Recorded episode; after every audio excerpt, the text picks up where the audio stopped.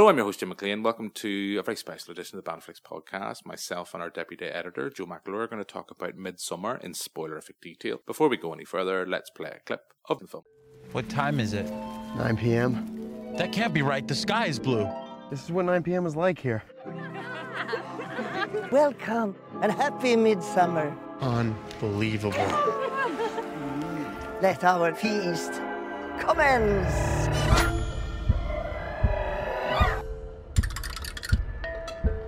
It's like they're trying to make it gross. What are they playing? Skin the fool. Skin the fool. So that's a clip of Midsommar, and as I said in my little introduction, joining me now is our deputy editor, Joe McElroy. Hello. Joe, you and I have both seen this, and uh, I talked about it. I said I liked it with reservations. My reservations are the same problems that I have with this that I have with Hereditary. But what's your thoughts on the film? I'm uh, sort of the same with you on that one. Only I loved Hereditary. Mhm. With this here, uh, I like it a lot less. Um, it's not that it's bad. It's just it does have its you know sort of problems. Mm-hmm. I think it's sort of I know a lot of people seem to like the runtime. See, it's nice to be it. For me, it kind of dragged on a bit too much. And then, uh, like you said, and when we talked about Hereditary, you know, your problem with it was everything was sort of spelled out. Like this is going to happen next, and this and that and the other. Everything spelled out, and it's telling you what's going to happen. But for me, that was my enjoyment with Hereditary. It's like, oh, I can't wait to see these Yeah. characters that have been established and how they're going to react to this. Whereas with Midsommar, I didn't really cling to the characters as much, bar maybe uh, Florence Pugh's. I really I'd be worried if you clung to Jack Reynor's character. That would make you just be a complete bastard. No, he's no, he's a prick. Um, and incidentally, you get to see his prick Yeah. as he runs away from the. Which he insisted on, apparently. So fair play, Jack. Yeah, it's like no, no, Harry, I, I want, I want everyone to see my dick. I want you to see the lad. Full on Jack the lad. Yeah. Uh, but um, yeah, it's because it, it actually is because of the characters themselves. I just couldn't really cling to any of them, bar like I said, Florence Pugh. So I didn't really care as much when they actually did spell out. Like there is that tapestry where it sort of signifies how Oh, don't. that. I'm not going to go into details because No, no, no. it's I'm just ending up. But that is one. Of, that was one moment where I was like, kind of right. You, I was really enjoying it. I was kind of like what he. I like what he was doing in the fact that yeah, there's so much going on, and I know Mark Kermode made this point, so I'm not going to try and steal it as my own. But it is something I noticed when I watched the film. I've seen it twice now. Is there's so much going on in the background, whether it's through paintings or whether it's just through things that are just kind of out of focus, that are things that, again, I know people. I know when we talked about it, we had Alice Byrne on. I think it was Therese on as well. They said, no, you should only have to watch the film once to fully get it. And it's like, I don't think you have that sense here that you had with Hereditary yeah. that second time round, it's a completely different viewing experience. But there is so much in the background that you go, oh, okay, maybe that'll be relevant. Like there's so much in that opening act before we even get to Sweden, which is probably my favorite part of the film. If Oh I'm yeah, honest, absolutely. which is just su- superb and it's for foreboding, and the fact that. Uh, you know, here we have what is meant to be the start where these characters are meant to be at their safest. It's all dark and, and mean and moody. And Florence Pugh's character, she's, you know, depressed clearly. I know we have a, had a spoiler warning, so both her both her parents are killed in a death suicide by her sister, which Mhm. is so darkly done. Oh, it's just absolutely grim and it's just really weighs heavy on you. But like. when you're watching that, you've got like she has paintings in her room, and the film Mhm. opens with a painting. yeah, that it hints and at what where we're gonna go. Yeah. But then that sequence that I think you're alluding to, where we see, you know, the pie, where Mm-hmm. we see, mmm, that lovely, lovely drink you're going to serve me. no need for it. It's it's the equivalent of coming back to my argument: show me, don't tell me. And Mm-hmm. that, granted, you're not, you don't have someone narrating it, but you might as well be telling you this is what's going to happen. Yeah, and I think it's- that sequence then, when we see, well, why is his drink a little bit different from everybody else's? It adds a bit of ambiguity, adds a bit of mystique. You could have had that tapestry in the back of the in the background somewhere and had some oh, you know, some eagle-eyed viewer going, oh, if you notice this or notice that, but don't just pan the camera right past. Yeah, like if it say was above that certain character's bed or something Yeah. like that there, but it's slightly out of focus, but you can kind of make it out. And you've even had it hinted, you know, we have this character, and the name of the girl has went out of my head. I apologize, but she has clearly marked him, and she sends him like a a, Yeah.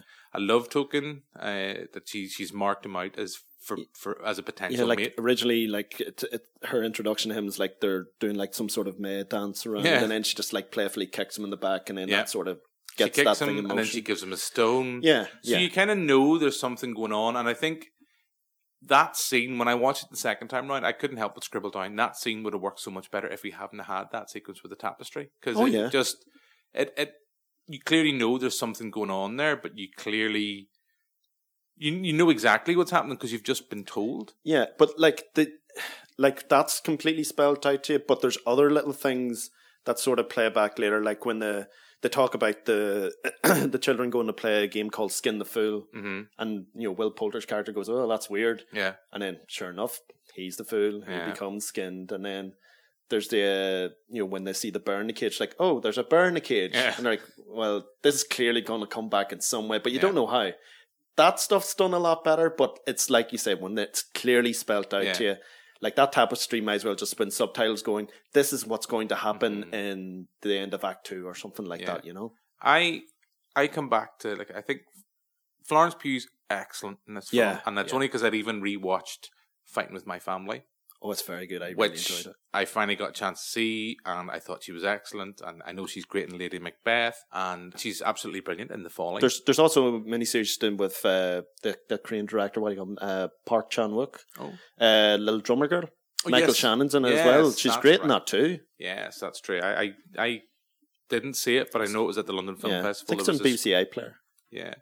I I think she's great. And that you spend so much of the film thinking that she's the one that's in danger. She's the one. You come in with that emotional back. Maybe some viewers don't. You come in with that, that baggage of the Wicker Man Mhm. when you think of who is the character that's ultimately in danger here. And we see, you know, her, the, the Swedish friend that says, Oh, I'm so glad you're coming to the party. And you're like, when he shows her photos of his commune, you're like, No, you know what? I'm not going to go to Sweden this year. That's what really put me off. It was like he's just really, really friendly, and it's in a creepy way. It's like, I'm not going on holiday to your family's place. Like, no, go away. No, no, and But once they're there, I kind of can buy how they would still go along with it to an extent because you know they're taking a lot of hallucinogenics and stuff yeah, like that. There, so a lot of hallucinogenics. So like when eventually you know the first celebration Mm. day thing happens and the people uh, ritualistically like commit suicide, then you're like, oh well, I kind of get why they would still stay, but I even me, I'd be more like that English couple and be like, uh, I'm leaving. I want to go home now. Yeah, yeah, pretty much. Yeah, it,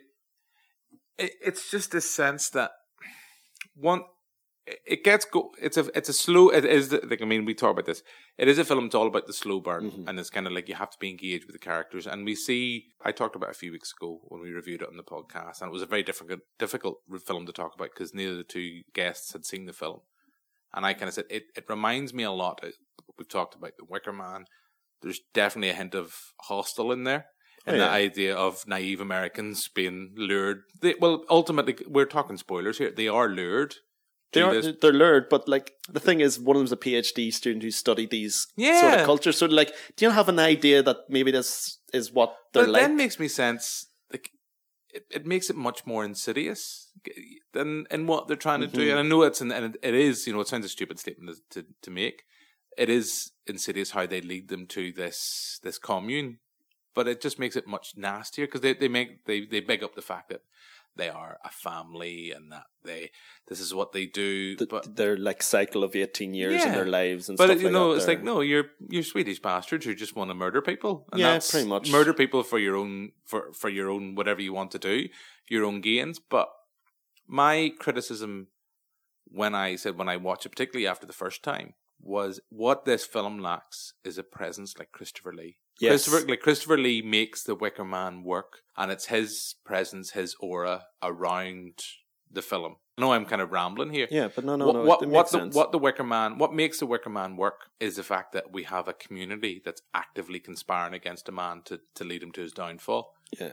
And here you kind of have something similar, but there's there's just not that yeah, presence. There's no like cult of personality within the group, like Yeah. the, the the the cult itself, where there's that one figure where you're like, okay, this person's luring Mm. me in. They try and make it uh, that way with you know the Swedish friend who's doing it, Yeah. but he doesn't really have He's- that presence, and he, he doesn't, have that really, much presence, and he doesn't have that much screen time. No, either. no. He kind of shows up. He kind of tries to quite clearly, Oh. Florence, I love you. Yeah, and then when everyone else is questioning what's happening, it's like, oh, this is just normal. It is It's what just it is. banter. Yeah, it's the crack. It's all the banter. Yeah. You have the twelfth. We have this. Yeah, pretty much. Uh, but um, one thing I will say that was really impressed was the general look of it. Yeah. I really, really loved that, and I really understand when Ari Aster described it as being like a perverted Wizard of Oz. Mhm. It does have that like bright color scheme, you know, when they're like going to the Yeah.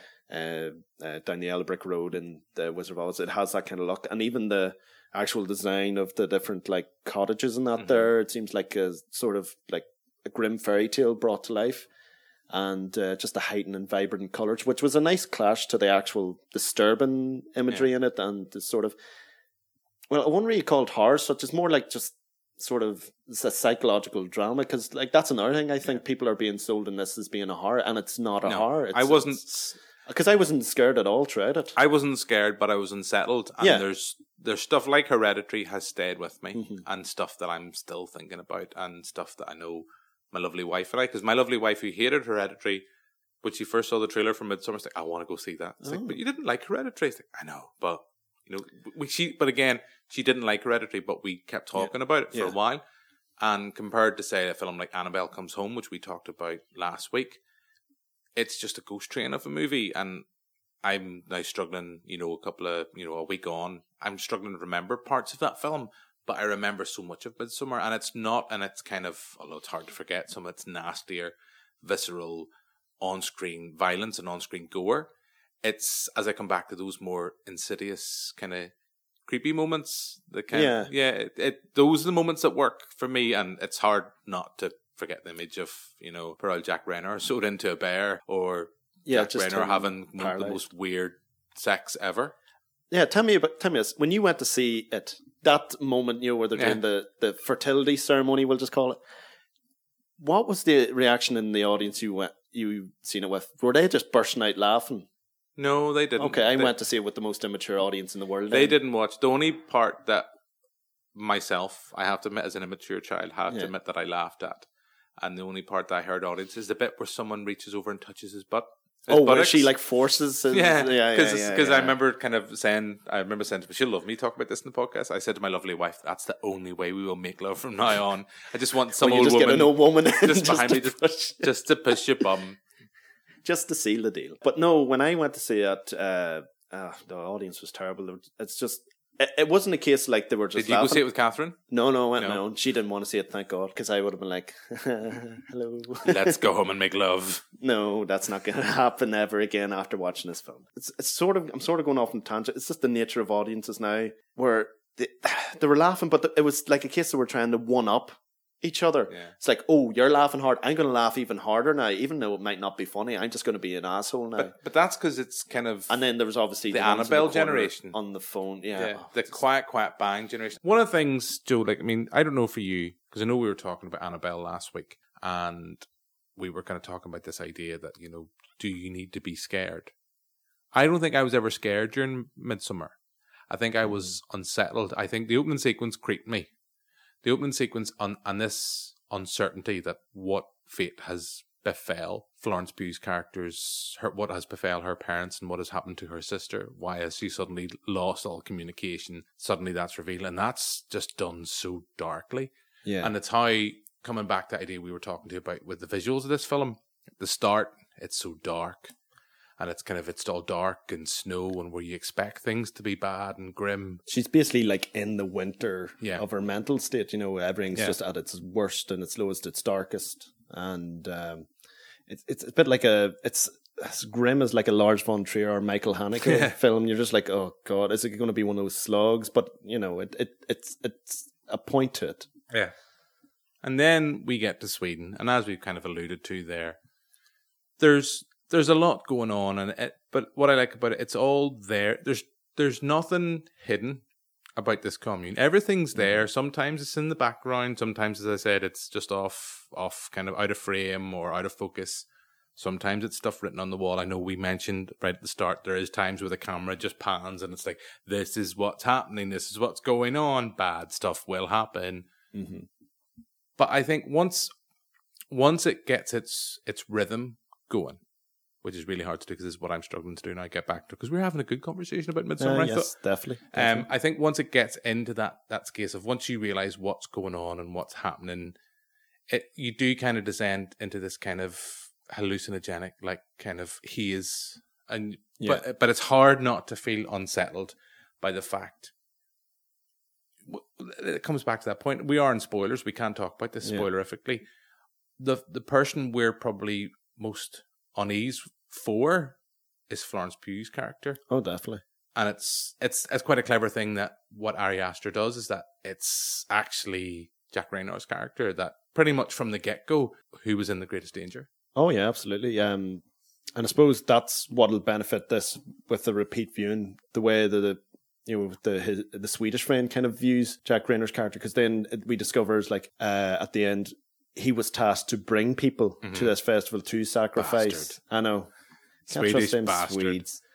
Uh, get to stir the old xenophobia. Uh, Sorry, Darren Vincent said a couple of weeks ago when we talked about Spider Man Far From Home that nothing ever good happened in Central Europe. So it's okay. It's okay. You're. I think we've offended our, our Central European listeners. No, no, we're going towards Scandinavia Yeah, now. It's yeah. great. We're going to take over all of Europe and just completely bury it. And That is true. yeah, well, in when in actuality, it's us shooting ourselves in the foot. But that's politics, and we're not going to get into Brexit. We'll back to midsummer and the lovely festival that it is. If you are of the yeah the the Scent of a Woman festival, as we can call it. Yeah, I, I Uh, love the fact. Like one thing I will say about this, as dark, kind of tonally, definitely not visually as this film is, it's probably much. There's much more humor in this than there was in Hereditary. Oh yeah, definitely. You know, there's there's definitely kind of see like a tonal change. Like you, like you kind of there is that sequence where they, literally come through the door and say, "We're all going to watch Austin Powers. Let's go!" And you're I like, know that's why it was just yeah, it's like what? Why would you want to watch? Who wants of, to of watch all the films, like what you're not going to watch Not even- of Bergman or something like that? Not that. even the spy who shagged me, but it's just Austin one. Powers. It- oh, Yeah. it's okay. But coming back, I know it's kind of rambly and we kind of went off there, but were you scared? No, but like you said, I, I felt similar to you. I was unsettled and Mm-hmm. a bit disorientated through the you know the sort of hallucina, um hallucinatory visuals and stuff like that there that I kind of mentioned before. Um, and I think a part of that comes. We haven't really gone into the scores much. I think the score really elevates that. Yeah, It just kind of Score's great. it helps you sort of like it almost gives you a sense of like you're swaying to like the Mm-hmm. you know the, the sort of situation you're just disorientated and you're going okay what's happening now i'm a bit lost but obviously throughout it uh Ari Aster has it planned and he's telling you this is going to happen next and this and that and the other it's very played out and you know what's going to happen but uh yeah, like you said, it it's it's not a horror film at all. I don't I don't think it's really fair to call it a horror film. It's uh, the best way to describe it, like I said before, is a psychological drama, Mhm. and it is um, the dramatic elements that really, really, really work for it more than anything. And my worry was after the initial opening, you know, that is so, you know, sort of uh, burden's not the right word to use. It's sort of just weighed down with grief. Sorry. Mhm. I was worried it was going to go the same route as Hereditary, where uh, the characters there's no real alleviation for that grief. Like Toni Collette's character thinks she's going to receive uh, some sort of closure through talking to Charlie, but in this here, I thought, oh no, they're going to have her just completely beat down and they're going to make things worse. But like you said, the whole plan all along was to get Jack Reynor's character and not her. Like she, her, her whole role, in a way, that's the sweet side to the Swedish fella in his plan. He elevates her and makes her May Queen of this lovely festival, and uh, she, he, he, in a way, gives her a, a family that she loses because he's been through similar experience Yeah. as well. He's lost his family. family's a big part of this. yeah, it's And a it- big and- family film. and But it's don't I- bring your family. No, don't bring your family. And it's the idea, as we talked about earlier on, the idea of the power of empathy. Yeah. That's what she needs. Like I know I, I keep coming back to this. Jack Reynor's character is a complete bastard. You Oh, know, yeah. but not in a kind of that. I don't think he's Not necessarily in an obvious way. not in an obvious. I, but yeah, I don't think he's kind of a horrible person. Well, no, but he. Well, I'm trying to let me rephrase that. He's not a terrible person, but his You feel he doesn't. He's not doing what he's doing on purpose. he's very just- kind of his his primary concern is himself. Yes, he's self-centered. and he's self-centered and his everything kind of comes out from that like the Mm-hmm. fact that he can't face the thought of dumping Danny after all that she's been through in that film's opening act because of the kind of problems it would cause for him, how people would perceive him, the fact that how could he how could he dump her after she just lost her parents At the worst moment of her life, Yeah, how could he possibly do that? Then when we see when they arrive in Sweden, he's looking to for an idea for his thesis, and basically, so once he's suddenly there, goes, "Yeah, you know what? See, I've actually had an idea for my thesis. I'm actually going to do your idea." Yeah, no, he, no, he tries to reword it and Yeah. make himself sound alright. He's like, "Oh no, you're doing a few cultures. I'm just going to do this one." Yeah. You know, and yeah, he's you know, the He's more I think about it, you know, fuck him. You know, you deserve to end up in Burn the big yellow house. you deserve to end up in that big bear. But it, it's the ultimate then point is is then when when we see as I as I mentioned, we see that Danny finally sees Christian. Uh, they ironically named Christian. Mm. We see him in the act in this weird kind of pagan ritual. sex ritual. There's only way you can call it. And of course, then she has this kind of breakdown, and we see those women kind of surrounding her, and, and kind of the, and they're all kind of sorry, that's not what they're doing. They're all screaming. That's going on. In Yeah, they're sort of ref, uh, reflecting Yeah. what she's doing. yeah. The ultimate kind of the point then. Weird catharsis happening. yeah, it, and then the point then when everything's all revealed, they offer her the choice. They Mm-hmm. offer her the choice. Is it your boyfriend or is it this guy? Some guy. yeah, it's some randomer who volunteered. Some random I, guy. I kind of wish I, I'd like to see that footage of her making a decision. How quick was it made? Did she just go, no, fuck him? because you just see, and I, I will say, that there's coming back to the absurdist nature of the film. There's points where I think it's just in around that sequence where the, the yellow house, and we see where people who've disappeared suddenly reappear in nasty ways. We see there's people who volunteered to be in that house as well, and then we just see her. I think she's either heading to the house in this massive oh, the flower dress? flower dress, and it, I couldn't help but laugh. And the fact that she looks like something like Lady Gaga would wear Yeah, as she's trying to move towards the house, and there's almost as if she kind of, oh fuck it, let, let It's- burn. It's, it's like a Coachella or of some like sort of Instagrammer yeah, in this weird paganistic ritual. You know, I'm surprised like somebody didn't bring a camera, you know, take a selfie and that Yeah. there with it. but as I come back, I love the fact that it's a film that explores that idea of grief Yeah, and the impact that grief from the past can have on your present and how it can obscure your present and how you perceive how you perceive things. Yes, there's all that stuff about breakup, and it's only in those films cl- closing moments. That's why it makes perfect sense when Yeah, it makes how it closes. The how it does. closes. We're we're in spoiler zone. You know, we we Oh, know yeah. it goes. She goes from screaming and tears to Joy. joy. The fact that that phase of her life, It's almost is- like a release for her. Like that's she's literally her past has been burnt down. Yeah. so she can start afresh again and lead a you know a better life. because what I was so glad, and I know that was my prediction, and I thought I was being really ultra smug when I saw the trailers and stuff for Midsommar. I thought this was going to be Ari Aster doing like a kind of an expanded pagan Pyman universe, and Oh, this yeah. was going to be It's like James Wan's The Conjuring universe. Yeah. Ari Aster has and the pagan. not. It's no, it's its own thing. it's it's not. Supernatural's not really a part of this film. No, there there is No. nothing out of the you know there is no supernatural element as such. Everything that's there is based in some sense of reality. You know, Mhm. Why then do you think people are having such a negative reaction? Do you think that's primarily down to the way this film has been marketed? You know, I saw this at the Odeon uh, with a multiplex audience. I must say, a very respectful multiplex audience. You clearly had a different response. no. Um, I think that's absolutely the reason why it doesn't work. I think it's sort of mother syndrome. okay, If that makes sense. You did mention this on, on Twitter. because um, I think people are expecting one thing uh, through the marketing, and you're throwing them a complete curveball. Like going into this, you're expecting, okay, this is going to be something like uh, straight down the line. It's going to be basically the Wicker Man for our generation, Mm-hmm. and to an extent, it is that, but it's so much more. It's it's not overtly horrific in nature. It's a, a very psychological uh, film, and people going into it aren't expecting a two and a half hour, you know, a study on grief as such. You know, they're expecting you know lots of scares, lots of weird Swedish cult just you know murdering people at random. They're expecting more of a kind of a slasher within this rather than maybe just a you know strictly uh, psychological film. And yeah, just going back to what I was saying about the audience because they weren't they didn't know what to expect. Like I get sometimes with horror, laughter kind of goes with it because it's sort of a release. Yeah, I'm I'm a nervous laugh. I, I'm a nervous and laugher. and that's perfectly reasonable. But when you're just laughing for the sake of laughing and trying to one up somebody in the audience, it's a completely different experience, and it sort of ruins it. Mm. So maybe that's what's kind of made me not really. I couldn't really be as immersed as maybe I wanted to be with Midsommar, but it's still liked all the same. And I think that's what's maybe happening with audiences because just going back to Mother. People didn't know what to expect. They expected like a horror film, like maybe Javier Just Bardem. just while is- you mentioned, well, like, what was your thoughts on Mother when it came out? I like it as a black comedy, but the thing is with Mother, I'm so down the middle with it. There's so much in it I love, and there's so much of it I hate. Mm-hmm. The hate comes from Darren Aronofsky thinking he's smarter than he actually is, because I thought it was pretentious beyond the belief. The way he's like, oh, it's an all an allegory for the mm. Bible, you know.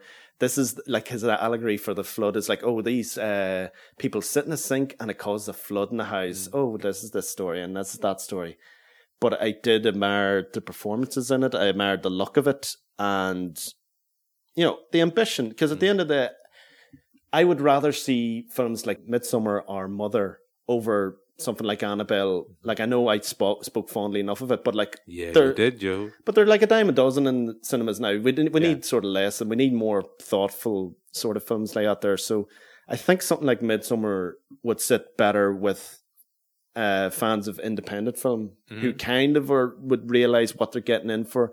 But if you're just giving it for mass consumption and it's being sold completely differently from what they're expecting, it'll not sit as well. Yeah, I would agree with you. Like coming back to Mother, I actually really like Mother, and I think also that's partly down to the kind of mischievous part of me, the fact that I was there with an audience who actively hated it. Yeah. There was a woman who I, I went to see it at the city, the movie house at Cityside, and there was a woman. I don't even think the film had reached its finale, and charged up from where she was sitting a couple of rows in front of me, and charged up towards the door, and got so irate and was so in such of a rush to get out, she couldn't comprehend that the door actually just said it was pull.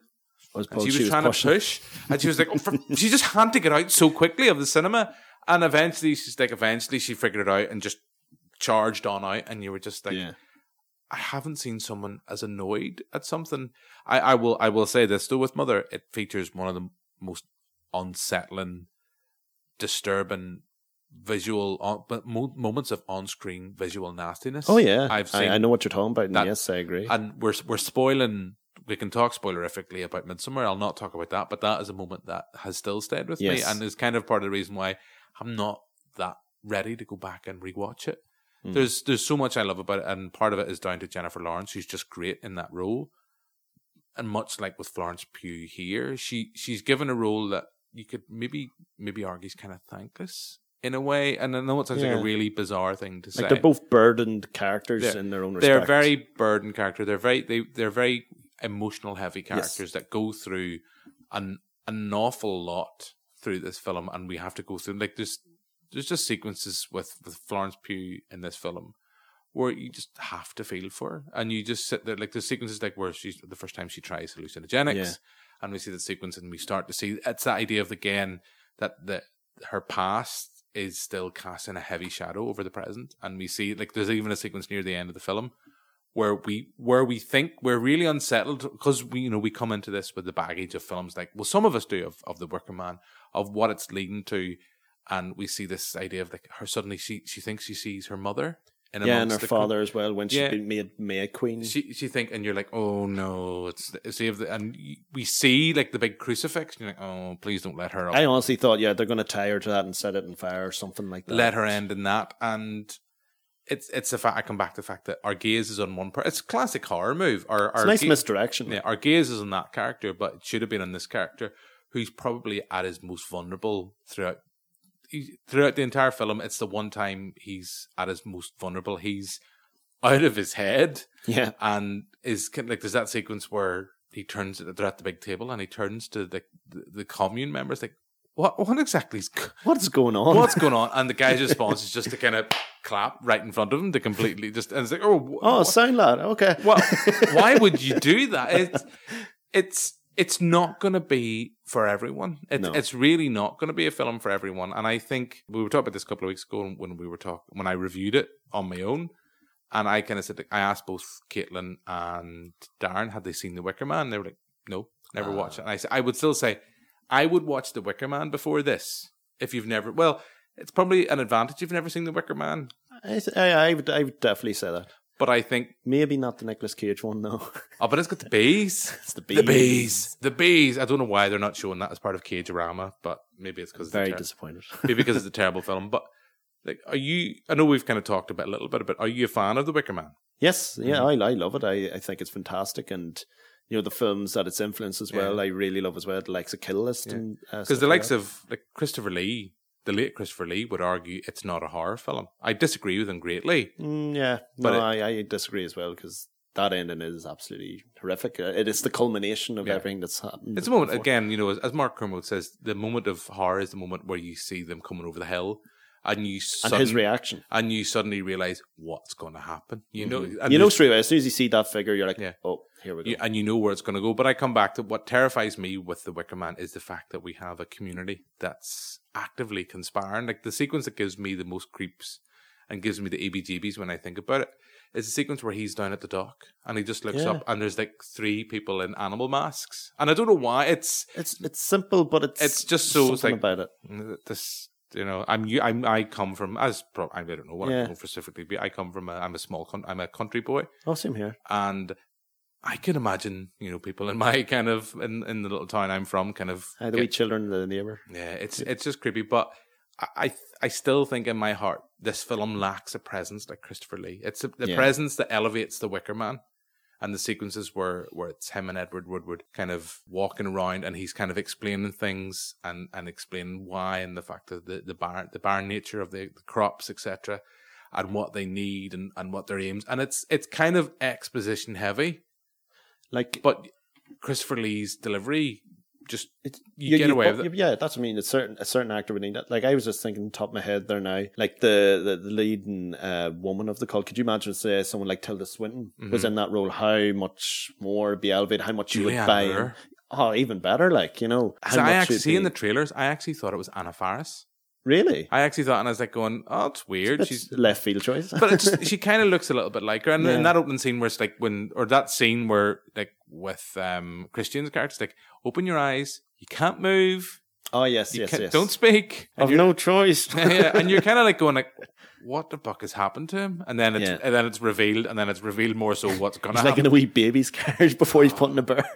That that sequence with it. I now granted, I had to admit I started laughing to myself because I couldn't not think of the bear from Bo Selecta, Oh, particularly yeah. the sequence where he's just You've sitting there. and I, I, I couldn't. I was like my no context spoiler. I, like, I couldn't not think of oh my tail popped Yeah. out whenever that happened. But it again, it's it's just a terribly sad moment. But yet he's a bastard, so he kind of gets what. yeah, that's why to you're not completely like just distraught to a point where you're like, I can't watch this. This is far too uncomfortable. You're kind of like, well, you're getting your comeuppance in a way. Yeah. Maybe it's a bit too extreme, but you're Mhm. getting some form of comeuppance. But there's other people like there's characters. Like, I'm not. I, again, I'm not quite sure who it is, but there's a character that's turned into like the the blood eagle, and that's the sequence where he goes into the chicken hut. oh, the um, the English. uh, Yeah, fella. is that who Yeah, that? I wasn't that's quite it was, I yeah. wasn't quite sure because his girlfriend comes in later and she's like stuffed. Yeah, Uh, It's like she's in a wheelbarrow or something. I don't, I don't know. I couldn't really, I wasn't sure it was her, but then when you seen her and seen it in the grand scheme of everyone else that was in the room, you're like, oh, that's her. because that's when I think I start to have. Pro- it's only when I think about it afterwards. I think I have problems with Midsommar and the fact that this commune and they they pride themselves that they are empathetic, empathetic, and that they are a family and they they, they do things only for the greater good. You The know? greater good. The great. Hot fuzz. I, you know what? I, I was I was really thinking about this. What has been the film that has come closest to replicating that sense from the Wicker Man of a community conspiring against someone? And it It is is, Hot Hot Fuzz. Fuzz. It, it- it's genius when you sit you and know, think about albeit it. in a comedic way, but it is. Yeah. It's that same idea. perfect. The greater good. Yeah. It- It's when you sit and think about it, it's like as great as they are, No, they are. They're, they're insidious. They're horrible. They're nasty, and what they're doing because But they have the reasons for each person in a way. Yeah, but they they bring that that like, for instance you know, the Will- English couple, like the character of Josh, who's Mm-hmm. genuinely interested in their culture. They bring them there with no intention that they will ever leave. It's it's you know there's no sense when you when you sit and think yeah, about there, it. there- there's never going to be a moment where they're like, you know what, they're not a bad couple. We'll let them go. Yeah, you're not going to no be mo- like the English couple. Like there's no reason they there they witness something and they go, you know what? No, this is not for me. I want to leave. Aye, they instantly leave after the, They- like I said, the first. they haven't seen anything that would ultimately kind of. There's no reason for them to come to that nasty fate.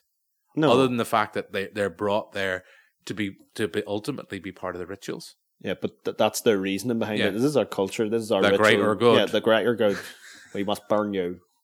Um, like that's the reasoning behind it. Like it, they don't really care because you're not part of this circle Yeah. of you know, uh, and you know the rituals that we that they sorry we no they Then you've in. got to wonder what would have happened.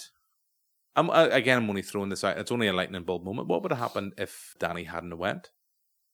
True. What would have happened if Danny hadn't went and it was just them? I think it would have played out similar for the other characters. There would have been a different May Queen. Uh, I think I still think you know Will Poulter's character. He still would have been that asshole Yeah. who would have got you know well skinned as it turned Mhm. out. Uh, I think your other fellow probably would have been killed off because he that maybe would have did creep me out too when much. you know, all you hear is Oh, a, It's it's very Texas Chainsaw yeah, Massacre. Yeah, you know. yeah. Uh, but no, that was- that was probably that was probably the closest to being Yeah. scared in the there, film. w- there was moments. There's a lot of red herrings. Like you think that there's the character that's that's born of incest, who's kind oh, of the the Sable character. yeah, and you think, of, particularly if you watch the trailers, you think he's going to be a much bigger part of this than he is, and he's not No, really. There. Like there's there's a couple of moments where he's there, but there's nothing really that ties Yeah, him. he just he's like a pro- viewed as a prophet almost. yeah. because you know he writes in the ancient. and that's why I, and when I was that. watching it, kind of going, I was thinking back to the whole stuff with with Paimon in the previous and the. You see a character like Charlie in Hereditary, who, in a similar vein to this, is you know her character is she's on the spectrum, and you think she's going to lead the film in terms Yeah. of that, but then obviously we have an, a Hereditary spoiler podcast. Go f- listen to that. We're not spoiler anymore for that, but just when you think of there's parallels there. when you think of Charlie's betrayal, you, you start to think, oh, is there going to be something similar going on here? But I don't know whether that's a deliberate red herring or not. Hmm. I don't know. Do you, do you sense that this is a progression for Ari Aster as a as a filmmaker, or do you do you think this is a filmmaker that has been indulged after the success of Hereditary and being told make the film you want to make? yeah, I kind of think it's a bit of both in a way. Like he is exploring, you know, okay, I have a bit of a bigger budget now. Mm-hmm. I'm gonna try and test, you know, my skills as a director. I want there's certain themes in that I want to explore, but at the same time, there is a bit of a crutch that he kind of relies on from yeah you can see within the likes of Hereditary. It's like I said that they they're both similar mm-hmm. themes. They both sort of tell you what's going to happen throughout of it. Like it follows similar beats. Yeah. and it's almost a bit too close up. But he does step away from it, and he kind of like whereas Hereditary can be viewed as a strict horror, that the way he leans more on drama in this here. Uh, like you said, like Hereditary was supposed to be a domestic drama, and this is supposed to be a breakup film, essentially. So either way, like I think what what he's trying to do here is something different, but he still leans a bit on what he's you know he still leans on certain conventions that he's used to. But I am uh, uh, like and I may not have loved it as much as Hereditary or even loved it in general, but I am glad films like it are being made, and I'm still very eager to see what he's uh, going to bring to the table next. Yeah, I would completely agree with you. I, I want to see where he goes. I do think he's still guilty of the same cinematic sins that was present in Hereditary. I've touched on that earlier. The the show don't tell. I think there's times when he is ambiguous on purpose, and it's mm-hmm. only because we screened it recently. I know I know you're at the screening. I'm, I was thinking maybe of the likes of Dark City when we see that producers are worried about films. Oh, ambiguity is a bad thing because it means you know audiences have to pay attention. You know they want to be spoon fed things. So you you've got to wonder. Are those little moments that I'm complaining about that slow pan past the parchment that basically sets up a, Yeah. a key plot point. Is that there, you know, ultimately after test screenings or after or upon producers' request that, you know, audiences aren't, aren't going to understand that. And I, I come back to that Chris Nolan idea. You know, Chris Nolan is not someone, Chris Nolan will sit and romp through his films, whether you like them or not. I, I don't mind. I mean, I know I'm a Chris Nolan fanboy, but Chris Nolan, for me as a filmmaker and as a writer, never patronizes an audience. He will sit and say, keep up. He will Mm-hmm. Yeah. keep up with me. If you've lost or you're lost along the way, you're going to have to find some way to get yourself back into it. But I'm not going to sit and spoon feed, this is what's going on. Yeah. Ari Aster, at times he doesn't do it. And those are the times I, I love. It's the what- subtleties of work. And like Yeah. we were talking about the misdirection, that was Yeah. fan- fantastic when he does stuff like that. But it's like you said, it from like I know you had that problem with Hereditary, but I didn't mind it as such because I want I was eager to see how the characters were going to react to it. Whereas this But year, I was think like, coming a- back, like I think when you look at Hereditary, if you take all those, as I call them, big Belfast loaf moments, Yeah. where it's hitting you over the head, going, "Keep up, keep up." She's a bad one. Look at the mat. Look at the mat. yeah, If if you're if you take those out, you have a much better film in my eyes. Anyway, you have a much better film that is leaving you kind of much more on, to an uncertain place. What? But then I'm the person who says the thing I love about Hereditary more than anything, particularly on second viewing, is the fact that you're watching this family situation. It's been manipulated for years. From the point when we start this film, that family's fucked. We have an expletive rating. You know, Joe, you you, you swear all Oh, the time. yeah. We have an expl- that family's fucked from the minute go that film starts. That that plan by that cult has been there for years. It's been planned and it's now coming to fruition. And there's nothing, you know, they might do one or two things, but the Venus flytrap has closed. There's nothing they can do. And that's what I like about it. Like kind of like what you're saying. But I still wish there was times, not so much in the kind of the on-screen nastiness, but just in moments where it's like, you don't need to tell me, you don't need to spoon feed me stuff that's going on. Mm-hmm. I can keep up. There is people who want to be like my mum would be that person. Hang on, who's he? What's he? What's he doing? Where's he going now? Where was he? What was he Yeah. in? What film was he in, Joe? oh yeah, those questions. Yeah, What? Or my favorite one, my mum goes, "What's going on?" it's like I don't know either because we haven't reached a point where it's explained anything yet. Mum, mum, it's the opening credits. it's the opening credits. Mum, be quiet. What do you think? I think he's a bad.